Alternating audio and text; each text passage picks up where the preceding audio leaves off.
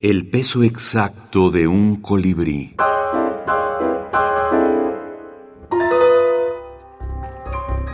Lotería Mexicana. Canto de minificción. Minificción mexicana contemporánea. Victoria García Yoli. El barril. ¿Cómo no lo pensamos antes? Luego de drenar el fondo de una antigua mina del Potosí, el grupo de expertos que iba en busca de nuevas vetas en lugar de oro halló un barril que, en apariencia, era más valioso aún. A duras penas e iluminado solo por una lámpara de aceite, detectaron ciertas inscripciones grabadas en la tapa de la pipa. Incapaces de reconocer aquellas letras y su significado, comenzaron una discusión sobre el contenido del barril. ¿Vino? No. Armas. Imposible. Whisky. Obviamente cerveza. No. Granos. ¡Qué absurdo!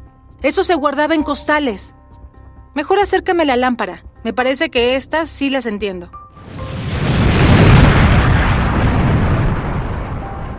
Luego de la descomunal explosión y el consecuente derrumbe de la galería, el único sobreviviente tuvo la certeza de que aquellas marcas indicaban con toda claridad, ¡Cuidado! ¡Dinamita! Tomado de Lotería Mexicana. Canto de minificción.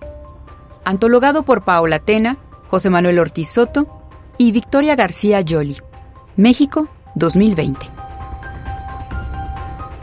Hola, mi nombre es Victoria García Yoli y eh, me tocó el honor ser eh, parte de los antólogos de este libro que se titula Lotería Mexicana, Canto de Minificción.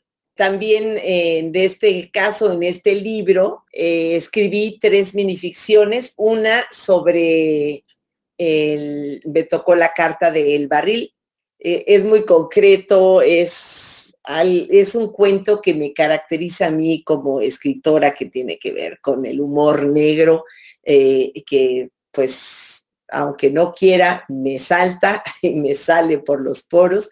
Viene de un proceso, este cuento viene de un proceso de investigación. Eh, empiezo a pensar pues cómo se explota una mina, ¿no? Y ahí está todo el, el quid del cuento.